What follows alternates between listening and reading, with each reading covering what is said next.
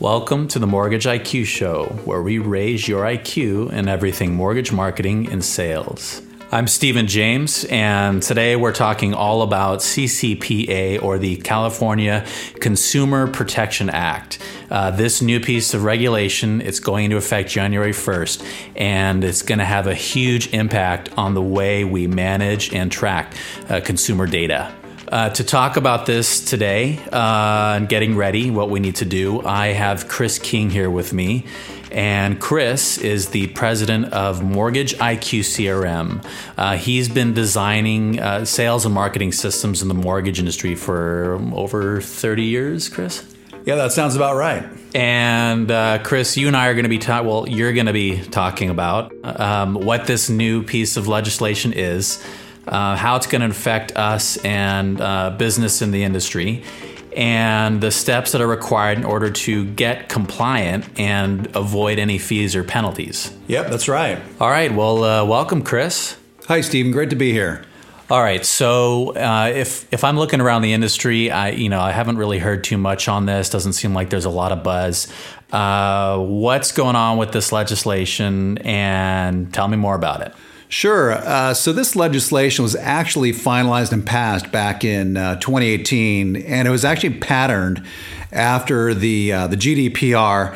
The GDPR is otherwise known as the General Data Protection Regulation, and this was enacted in Europe actually a few years back. So the intent was to protect consumer data being collected and tracked by businesses, and requiring those companies to post a notice to consumers on websites, landing pages, and uh, lead submission forms. So, when the GDPR was enacted, it really only impacted American companies who are doing business in Europe. So, for those companies who took steps to be in compliance, I'm thinking they may have a bit of a head start on others in that the CCPA actually models the GDPR in a lot of its intent and detail. All right, so uh, yeah, that, no, it makes makes a lot of sense. I remember GDPR coming out and that changing a lot of the ways you know we we do marketing, especially abroad. Uh, but still, that being said, since you know we're in the in the world of um, consumer data and personal data, uh, why are folks in mortgage still not aware of this yet?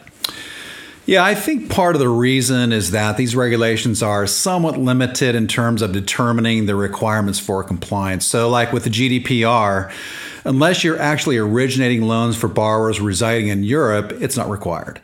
And with the CCPA, it's limited mostly to those lenders doing loans in uh, California. Okay, so let's look at the core components of compliance. So the requirements include a consumer's right to request any and all personal information being tracked, stored, and or provided to other parties, in addition to the request that all of their personal information should be removed. Okay, uh, got it. Um, so, what are you hearing about the expansion of this uh, regulation uh, going beyond California? Well, it's interesting you ask. It's already here. Well, as we speak, uh, other states have either passed similar legislation or actually are in the process. So, states like Nevada and Maine, just to name a few. Wow. Okay. Uh, so I guess uh, we can say it's only a matter of time before this impacts all lenders. Is that correct? I'd say so. Absolutely. Okay, so that being said, how can a lender ensure that they're being compliant uh, in this area? I think that's a great question. I think we all know that it can often be very challenging to execute any new guideline or requirements within the lending industry. So, if you have to rely on human involvement, I think your chances of 100% compliance are pretty slim.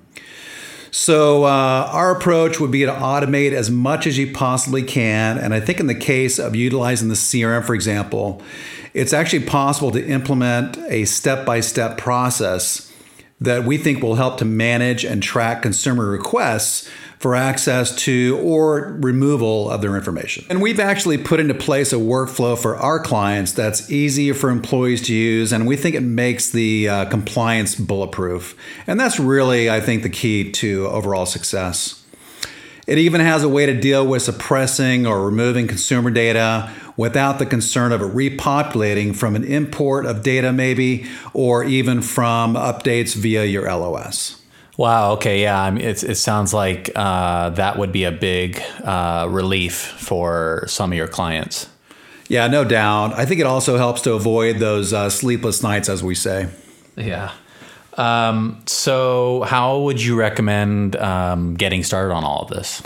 Yeah, good question. I think to be compliant, time is running out because it starts on January 1st, but uh, there's still a couple weeks to get on it.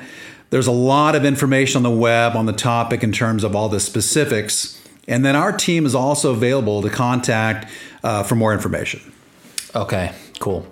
Um, well, uh, Chris, I think you pretty much summed it up, gave us a good brief on CCPA. Uh, we really appreciate it. Thanks for having me. All right, guys, that uh, wraps it up for this episode of Mortgage IQ Show.